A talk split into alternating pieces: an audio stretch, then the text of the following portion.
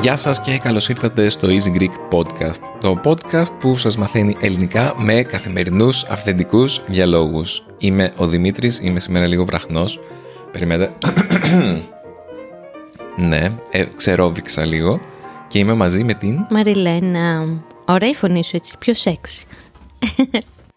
Θα πρέπει να υπάρχει ένα φάρμακο ή κάτι τέτοιο το οποίο να το παίρνεις και να κάνει τη φωνή σου βραχνή για μία ώρα. Γιατί, για να κάνεις sexy podcast.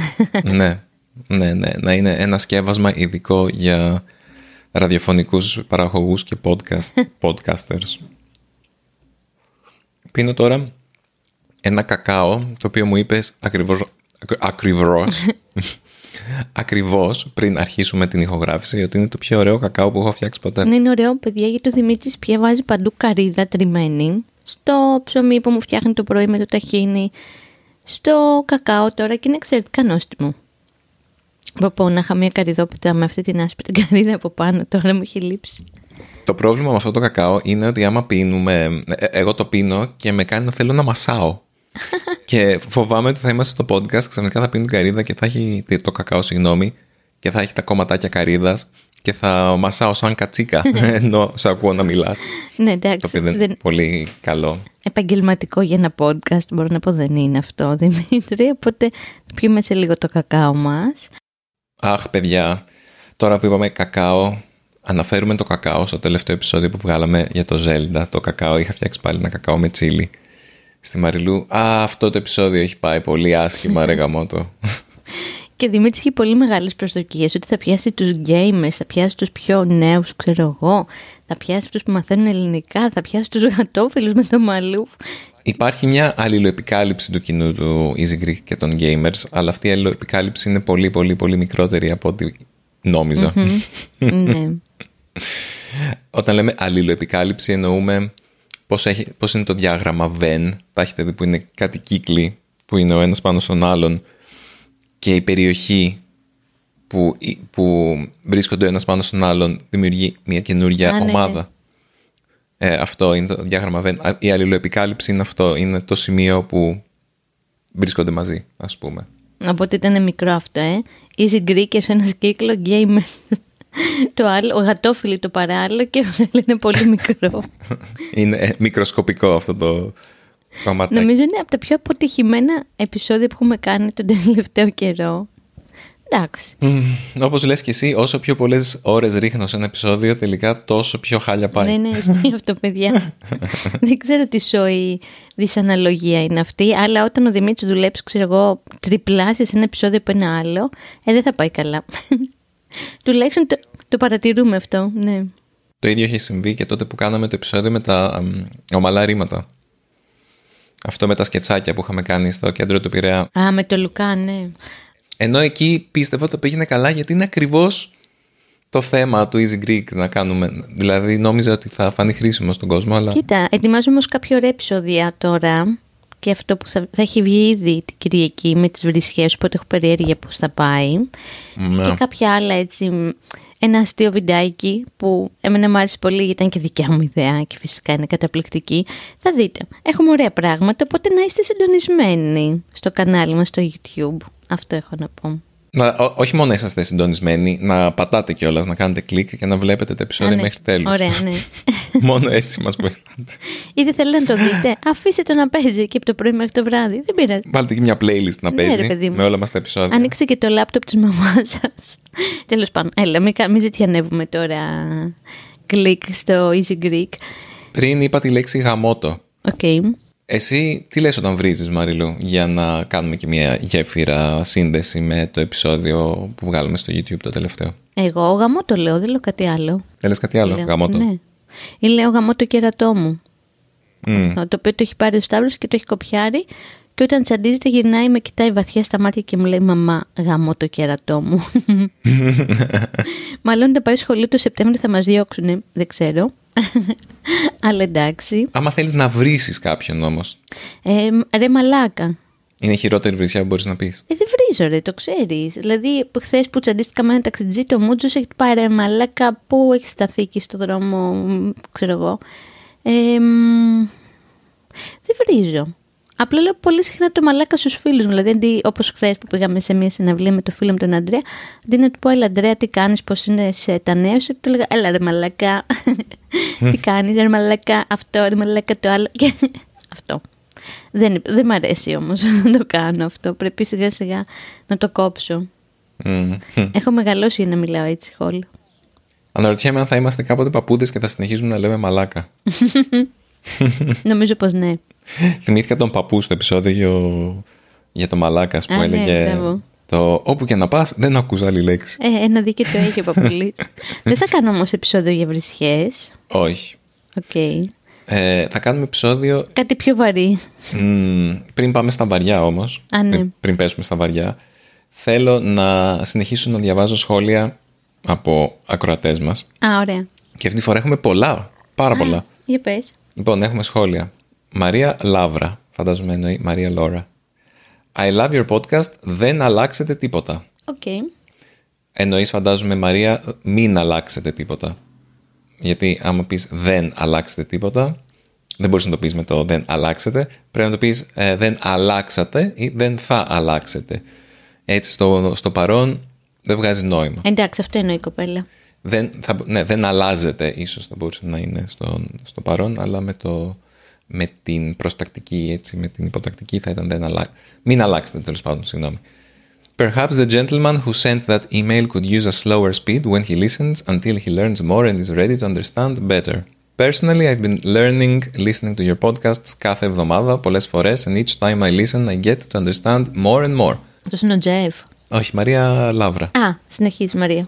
Some new words I learned from the context, some I look up in my Apple Watch. Oh, Just repeating and it translates. Καλό. It also helps me remember the new word and practice pronouncing it. Σας ευχαριστώ πάρα πολύ για την υπέροχη δουλειά που κάνετε. Και εμείς ευχαριστούμε Μαρία.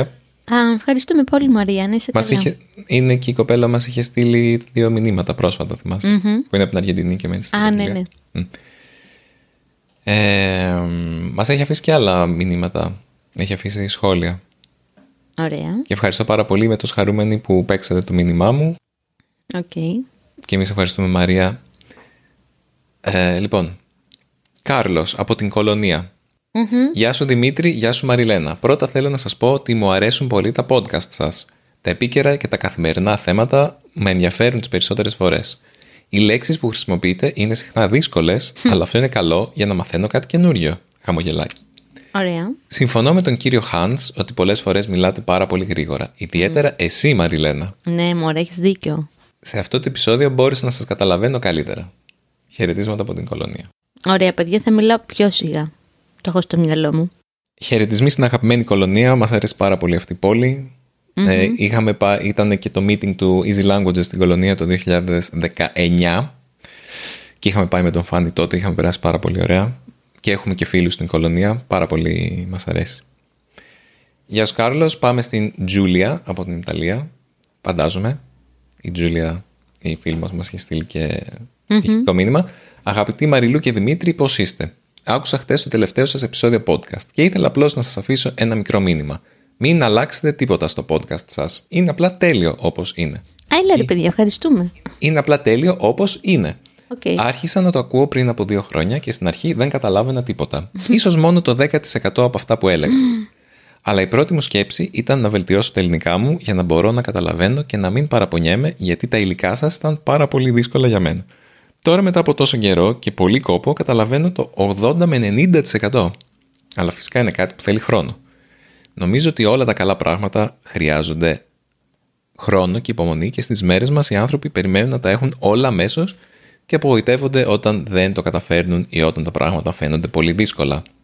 Θα απαντούσα στον ακροατή σας να έχει υπομονή και μια μέρα θα μπορέσει να απολαύσει πλήρως το όμορφο podcast σας. Φιλάκια από το Μαρόκο, Τζούλια. Wow. Α, είναι αυτή η κοπέλα που μας είχε στείλει ψυχο- που παίζει μουσική. Ναι, ναι, ναι. Ναι, αυτή είναι πολύ υπέροχη. υπέροχη. Χαιρετισμούς. Κάτι είχε γίνει στο Instagram και δεν μπορέσαμε να ανεβάσουμε αυτό το βίντεο με τη γάτα σου, να ξέρεις. Θα το ξαναπροσπαθήσουμε. Ωραία. Έχουμε ένα μήνυμα από το Νίκο. Θα κάνουμε ένα podcast μόνο για τα μηνύματα σήμερα. I am more articulate in English, so I'm not writing in Greek, sorry. I don't think you should worry about speaking slower on your podcast or YouTube channel. It is possible for listeners to slow down the audio without much deterioration of audio quality. I also like that you two do not speak in the same way. I do generally find it harder to understand Marilou, but that's life and I learn more from diversity. Moreover, there are many other resources for beginner Greek speakers online, like Language Transfer and many YouTube channels. I like your everyday authentic Greek approach and I think that has been your market all along. I would like to suggest a topic in your podcast, however. Ah. The question of Greek identity. Greece is a uh-huh. complicated nation, East and West, modern and ancient, homogeneous and heterogeneous, etc. What makes a person Greek? The language? The religion? Being born in Greece? Knowing how to dance the sirtaki? Σίγουρα αυτό όχι. Without getting too political, I think it would be interesting to explore the issue, plus it is a question I personally struggle with and need answers on. Νίκο. Νίκο, η αλήθεια είναι ότι έχουμε στο μυαλό να κάνουμε ένα επεισόδιο τέτοιο, όχι podcast. Μπορούμε να κάνουμε και ένα podcast όπως το αισθανόμαστε εμείς, ε, αλλά και στο δρόμο. Το, Τι είναι η ελληνικότητα για εσένα, πώς αντιλαμβάνεσαι την ελληνικότητα στην ταυτότητά σου, ας πούμε. Ναι. Αυτό. Τι κάνει κάποιον Έλληνα. Ναι. Ωραία. Μπορούμε να το κάνουμε αυτό πριν φύγουμε για Κίμολο. Να βγούμε μαζί. Ή και στην Κίμολο. Όχι στην Κίμολο. Όχι, ε, εντάξει. Είναι δύσκολο το, τα επεισόδια δρόμους στην Κίμολο. Θυμάσαι πώς πηγαίνανε. Είναι λίγο Ναι. χαχαχού, ναι. Δεν, ναι, κάπως δεν μας βγαίνουν. Τα έχουμε ξαναπροσπαθήσει. Και ένα τελευταίο από τον αγαπημένο μας, Τζεφ Κλαπίσα. Αν είδες, το ξέρα ότι θα έχεις στείλει. Ναι, πού το ξέρεις; Αφού τον ανέφερα πριν. Για, ναι, αλλά τον ανέφερες, αλλά πού το ήξερες; Ε, ξέρω ότι ο Τζεφ μας αγαπάει και μας στέλνει feedback. Γεια σας παιδιά, ξέρω ότι δεν στέλνω πολλά μηνύματα, αλλά ήθελα να απαντήσω στο podcast σας νούμερο 132 και να πω ότι είμαι από τους ανθρώπους που πιστεύουν ότι είναι τέλειο και ότι πρέπει να συνεχίσετε να κάνετε ακριβώς αυτό που κάνετε. Καταλαβαίνω το παράπονο του Hans, παρεμπιπτόντως Δημήτρη, μιμήθηκε εξαιρετικά καλά μια Ολλανδική προφορά. Ευχαριστώ, Τζεφ. Αλλά νομίζω ότι το podcast είναι καλύτερο όπως είναι, σε υψηλότερο επίπεδο. Μερικές φορές είναι ακόμα και λίγο δύσκολο για μένα, αλλά αυτό είναι καλό, γιατί με κάνει να δουλεύω πιο σκληρά και με προκαλεί. Το καλύτερο είναι να ακούω συνηθισμένη ελληνική συζήτηση σε κανονική ταχύτητα, ώστε να μπορώ να κάνω πρακτική στην πραγματική ζωή όταν δεν βρίσκομαι στην Ελλάδα. Είναι ακόμα πιο ωραίο γιατί σε αυτό το σημείο νιώθω σαν να επισκέπτομαι και να κάνω παρέα με Έλληνες φίλους και έχει γίνει το αποκορύφωμα της εβδομάδας μου. Α, Κάτι που οκ. περιμένω με ανυπομονησία, σχεδόν σαν να επισκέπτομαι φίλους, αλλά μόνο διαδικτυακά. Είναι ακόμη καλύτερο όταν ακούω τον Μαλούφ να νιαουρίζει στο βάθος. Συνεχίστε λοιπόν την καλή δουλειά. Θα βρίσκομαι ξανά στην Ελλάδα στο τέλος Ιουλίου, αλλά μάλλον όχι στην Αθήνα και εσείς μάλλον θα βρίσκεστε πιθανότατα στην Κίμολο εκείνη την εποχή. Οπότε ίσως μπορέσουμε να συναντηθούμε το φθινόπωρο. Να είστε όλοι καλά, Τζεφ. Μα τι ωραία, τι ωραία που μας τα λέτε και μας τα γράφετε. Ευχαριστούμε πάρα πολύ. Καταρχήν ευχαριστούμε τον κύριο Χάνς, αν λέω σωστά το όνομά του, Ναι. που άνοιξε έναν τέτοιο, ας πούμε, ασκό του αιώλου. Ασκό του αιώλου είναι. ωραία εκφράση για να μαθαίνετε, να παίζετε μπαλίτσα, για πες τι είναι. Ανοίγω ασκούς του αιώλου. Ο έολος είναι ο θεός των ανέμων στην αρχαιότητα και υποτίθεται πως οι άνεμοι του έβγαιναν από μια τσάντα, έναν ασκό, ένα σακούλι. Μμμ. Και όταν ανοίγεις τους ασκούς του αιώλου είναι σαν να, κάτι σαν να ανοίγεις το κουτί της Πανδώρας. Μπράβο. Δηλαδή ανοίγεις κάτι και, ο, και, και δημιουργείται χάος. Και Καλά, μάλλον- το- ναι. Όχι χάος. η κάτι δημιου- το οποίο, ναι, κάτι το οποίο κά- υπήρχε κάτι που το συγκρατούσε, Μμ. πάβει πλέον να συγκρατιέται. Ας πούμε. Ε, Δημιουργεί μια δυναμική κατάσταση εκεί που κα- πριν δεν υπήρχε τίποτα, ας πούμε. Δηλαδή δεν είχαμε ανοίξει για καιρό αυτή την κουβέντα. Οπότε δημιουργήσεις με το σχολείο σου μια δυναμική κατάσταση. Μην ξεχάσω να πω ότι μας έστειλε και ο φίλος μας ο Τζίνο, με μήνυμα προσωπικό στο κινητό μου, ότι μην αλλάξετε τίποτα στο podcast. Εμείς τα κρατάμε όλα και τα καλά και τα κακά και συνεχίζουμε. Η αλήθεια είναι βέβαια ότι σκεφτόμουν προσεκτικά αυτή την κατάσταση και εμ, είναι γεγονός ότι όσοι μας ακούνε είναι ήδη ε, δημογραφικά ένα σύνολο ανθρώπων το οποίο δεν είναι αντικειμενικό γιατί καταρχάς μας καταλαβαίνουν το οποίο σημαίνει ότι τα ελληνικά τους είναι ήδη αρκετά καλά. Οπότε δεν είναι εκείνοι στους οποίους θα έπρεπε να απευθύνουμε την ερώτηση θα θέλατε ένα podcast αρχαρίων; Γιατί εκείνοι είναι ήδη αυτοί που μπορούν να καταλάβουν το podcast μας οπότε αυτομάτως ανήκουν στην κατηγορία ανθρώπων που θα πούνε όχι γιατί είναι αρκετά καλό για εμάς, το καταλαβαίνουμε. Οπότε μία ερώτηση, θα, θα έπρεπε να κάνουμε αυτή την ερώτηση στο γενικότερο κοινό του Easy Greek. Μας αυτό το κάναμε, ρε Δημήτρη, και απλά μας απαντήσανε. Όχι, Μαριλού, το κοινό του Easy Greek δεν είναι. Το podcast δεν είναι για όλους όπως είναι το βίντεο. Λέω το Easy Greek του καναλιού γενικότερα. Στο YouTube. Okay. Δεν κάναμε αυτή την ερώτηση στο κανάλι, την κάναμε εδώ, στο podcast. Σε ανθρώπους μας ακούνε, αλλά για να μας ακούνε σημαίνει ότι δεν είναι αρχάρι, κατάλαβες. OK. Okay. Ωραία. Να το λήξουμε εδώ. Γιατί έχει Ναι. πάρει πολύ χώρο και το έχουμε πλατιάσει.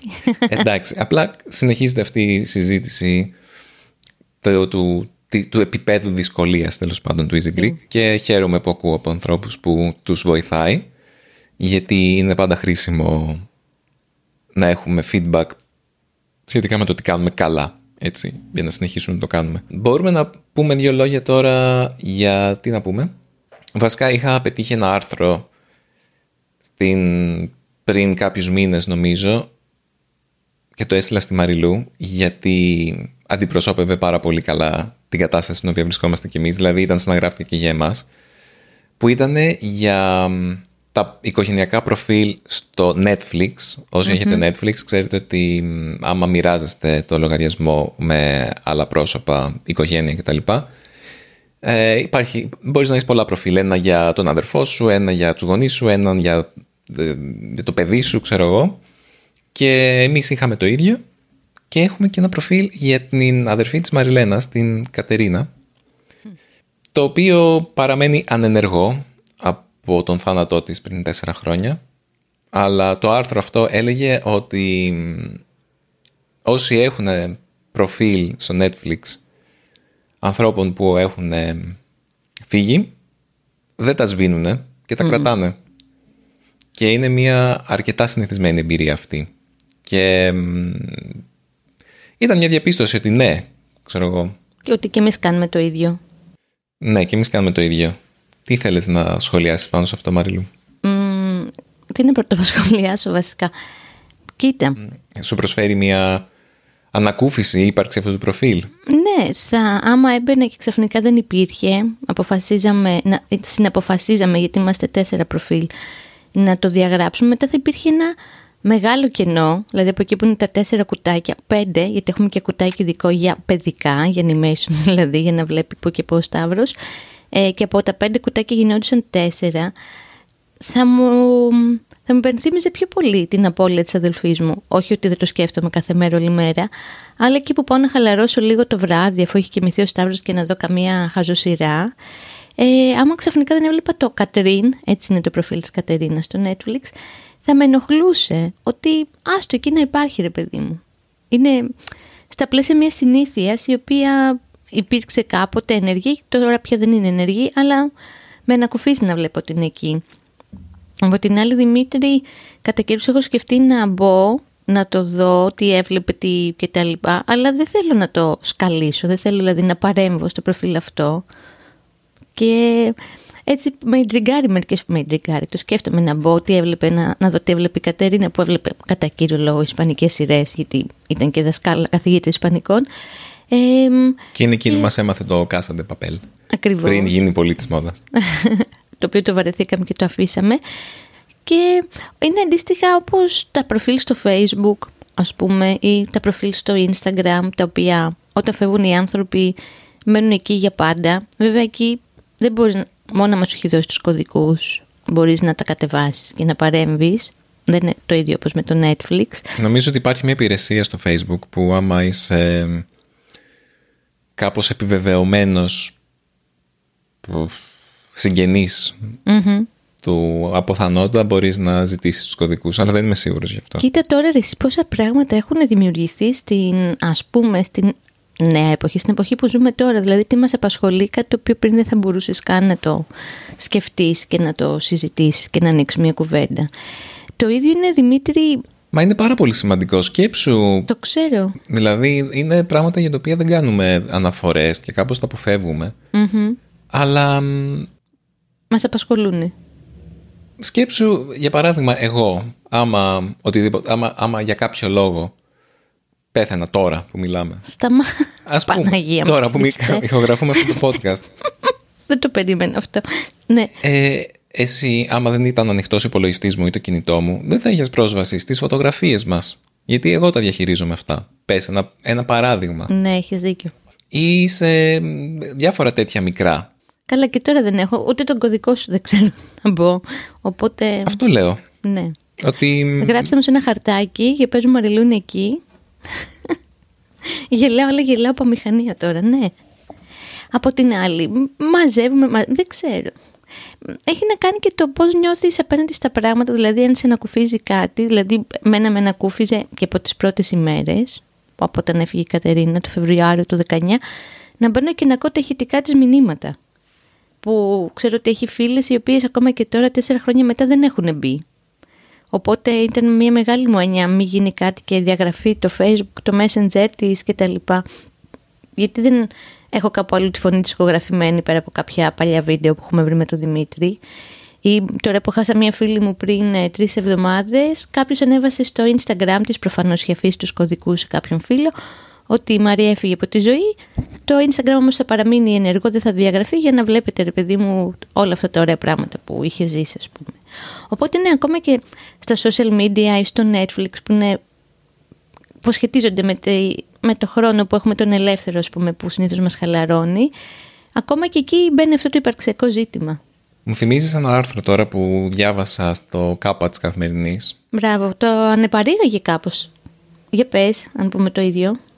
Το θέμα του ήταν η επικοινωνία με τους νεκρούς, αλλά μέσω τεχνητής Α, νοημοσύνης. Αυτό λες, ε, ναι.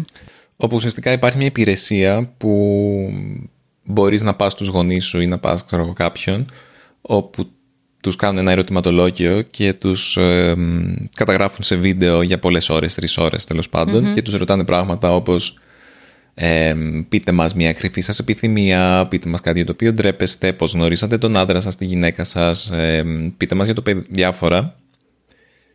Και μετά ε, φτιάχνουν μια τεχνητή έκδοση αυτού του ανθρώπου που μπορεί να μιλήσει για αυτά τα πράγματα και σε περίπτωση που αυτός ο άνθρωπος φύγει από αυτόν τον κόσμο, πεθάνει, να μπορείς να του μιλήσεις και να συζητήσεις μαζί του για διάφορα θέματα. Και ήταν η εμπειρία της αρθρογράφου με, αυτά, με, με τους γονείς της, η επικοινωνία με τους γονείς της, που δεν είχαν πεθάνει όμως, απλά τους μίλαγε και μας έλεγε για τους περιορισμούς και για το πώς μπορεί να ξανακουφίσει αυτή η επικοινωνία, αλλά ότι έχει και περιορισμούς Και μετά υπάρχουν και διάφορα άλλα μοντέλα, τα οποία αναπτύσσονται αυτή τη στιγμή, τα οποία για παράδειγμα θα μπορούν να παίρνουν όλα σου τα μηνύματα, ό,τι έχεις γράψει ποτέ σε email, ό,τι έχεις κάνει, δηλαδή θα είναι κάτι πάρα πολύ ολοκληρωτικό και με βάση αυτά θα μπορούν να αντιγράψουν πλήρως τον τρόπο ομιλίας σου, τον τρόπο γραφής σου, τον τρόπο... Ε, τα, τα mannerisms όπως λένε στα, στα αγγλικά τις ιδιαιτερότητες της έκφρασής σου και, το, και τη σωματική σου κίνησης. Όλα αυτά και θα μπορούν να παράγουν εσένα με τεχνητή νοημοσύνη με βίντεο. Oh. Νομίζω... Ή και με email. Ναι, αυτό είναι το επεισόδιο του Black Mirror. Black Mirror. δηλαδή, συγγνώμη τώρα, μην πω καμία κουβέντα. Οπότε, εγώ έχω την εξής απορία. Η αρθρογράφος έγραφε σε αυτό το κείμενο στο άρθρο της για αυτές τις τεχνολογίες ότι, ότι είναι χρήσιμες και μπορούν να, να παράσουν μια κάποια ανακούφιση. Και απλά να ρωτιόμουν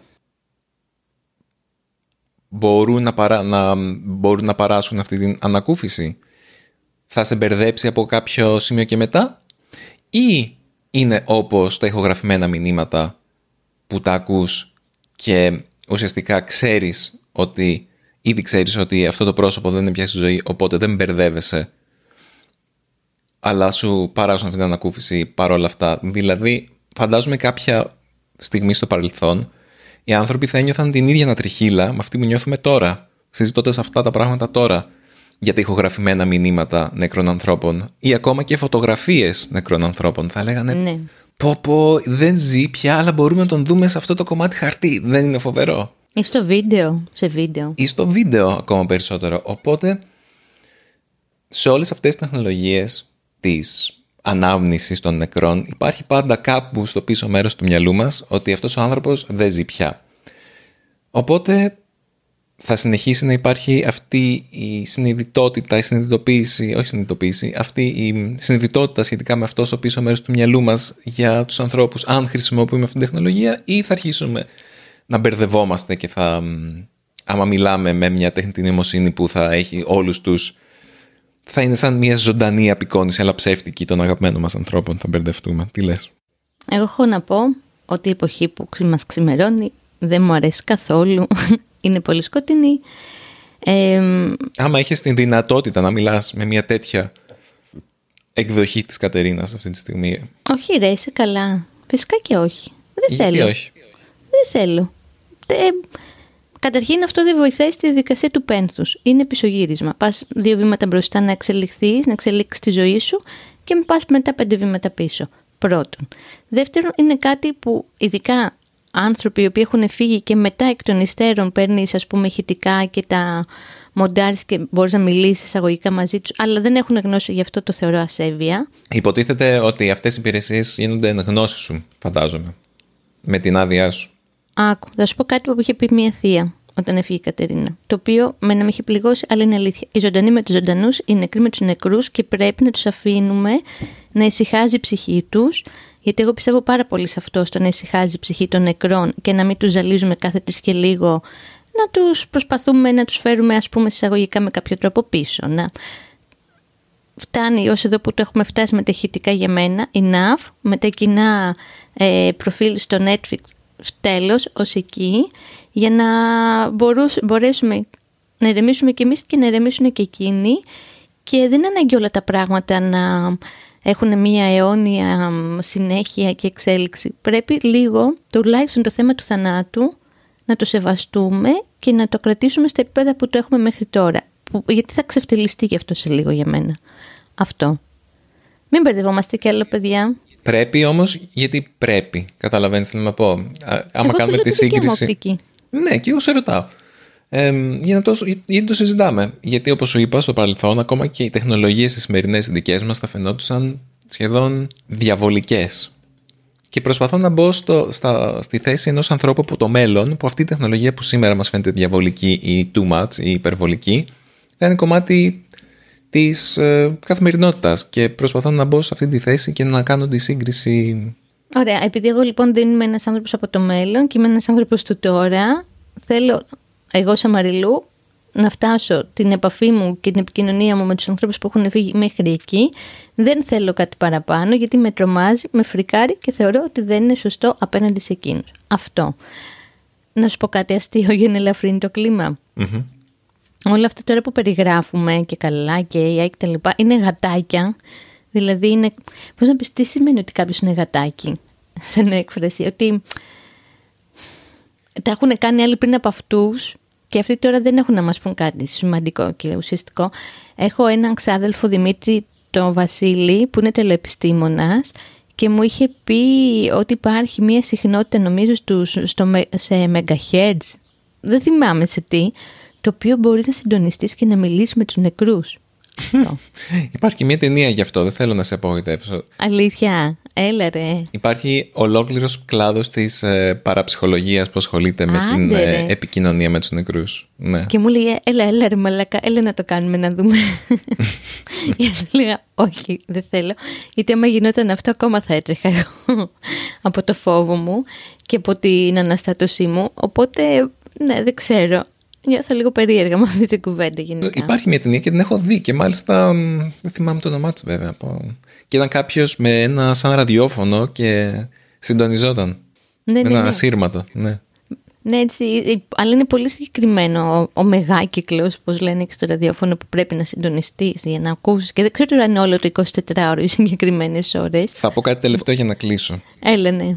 Γιατί παρα... τα, τα παραείπαμε πάλι. Για πες. Ε, νομίζω ότι με κάθε καινούργια τεχνολογία οι άνθρωποι μπερδεύονται σχετικά με την εμψύχωση της τεχνολογίας. Όταν ανακαλύφθηκε το ραδιόφωνο και αρχίσαν να ακούνε φωνές από ένα κουτί, κάποιοι άνθρωποι θα λέγανε μήπως αυτές οι φωνές ανήκουν σε κάποιον όντως μέσα στο κουτί;